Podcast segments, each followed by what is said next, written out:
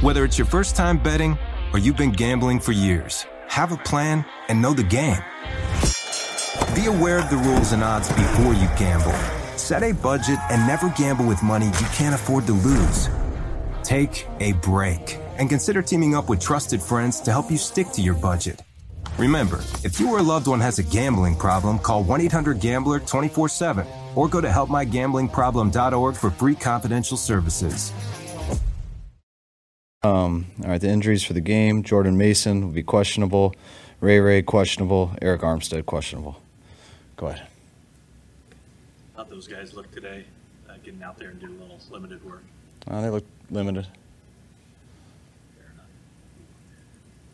What's one thing about the Eagles that keeps you up at night? Um, almost everything. A real good team, really good offense, really good defense, really good special teams. So, um, goes back and forth.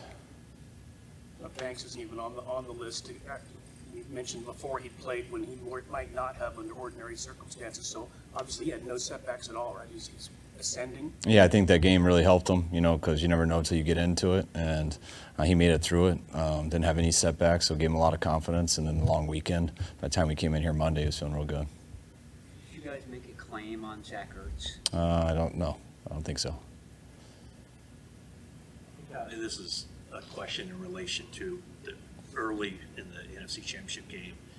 Whenever a team uh, has a play like that pass down the field and and you don't have a clear replay or angle, but the team rushes to the line of scrimmage, have you thought about how you'll handle that in the future? And that, did that play, will that influence anything you guys do moving forward? That play didn't. Um, I mean, I handle the same way I always have. You know, when they rush to the line, if it's a big play and you don't have any clue, I throw it. I think I did that earlier this year versus Jacksonville. Um, I think it was Jacksonville. Do you remember? No. Um, I threw one, and then I think we ended up getting a pick a couple plays later. Um, the problem with that one is nobody's, everyone on our headsets thought he caught it, and then they showed something on the replay that looked like he caught it. And so then we didn't care. Some people go hurry up after an explosive. Sometimes on offense they do it just to be safe. But then we had no reactions or anything, so we didn't want to waste a timeout because the replay we saw, the way we thought they were acting from everyone who saw live from our side, we thought it was complete. And then when we have the ball next time, I hear from upstairs they just saw another angle. It, it wasn't complete. So nothing changed there. If we don't know at all and it's a big play, I usually throw it. Um, but we just thought he caught it because of what we saw and the fact that no one live from where we were standing knew it was questionable.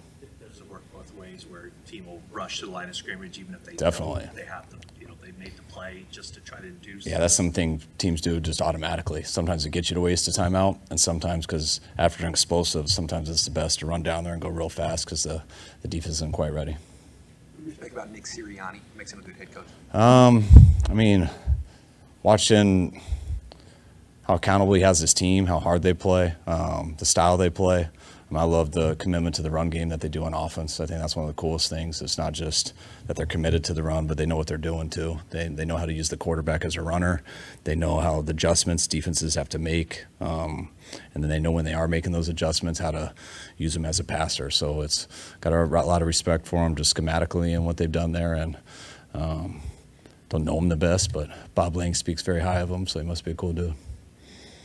Did they change much schematically with two new coordinators, or are they doing the same things? Um, no, they're doing the same things. Um, and just like, just like I've explained with us, always when you have different coordinators, a little different personality, and sometimes you can see that, but now what they do is what they do, and uh, they're really good at it.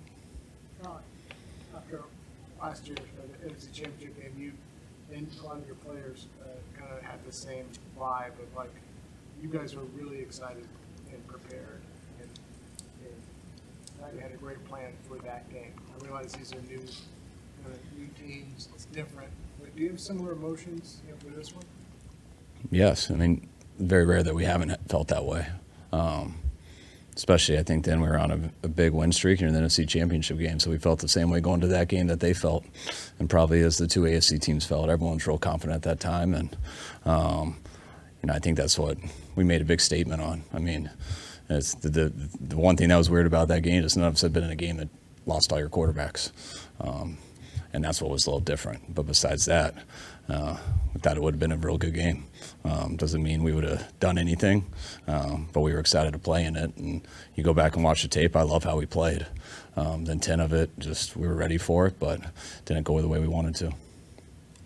The MVP has become kind of a quarterback award. Do you think Christian McCaffrey has made himself a legitimate candidate for that honor? Yeah, I think, yeah, without a doubt. I mean, I know it goes to quarterbacks the majority of the time, but um, and there's plenty of worthy quarterbacks, but you definitely can't ever. I can't say that they're behind. That it, I mean, that Christian's behind anyone. I mean, he's as valuable to in this league as anyone.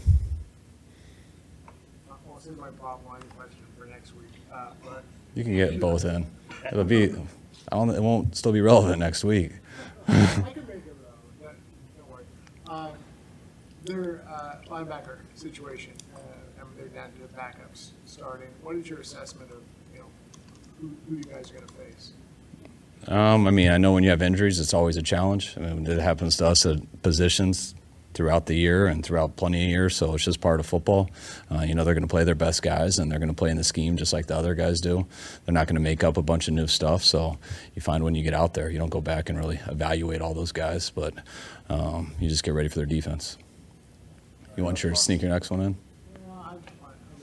All right. All right. Well, you only get one next week then. All right. Whether it's your first time betting or you've been gambling for years, have a plan and know the game. Be aware of the rules and odds before you gamble. Set a budget and never gamble with money you can't afford to lose. Take a break and consider teaming up with trusted friends to help you stick to your budget. Remember, if you or a loved one has a gambling problem, call 1 800 Gambler 24 7 or go to helpmygamblingproblem.org for free confidential services.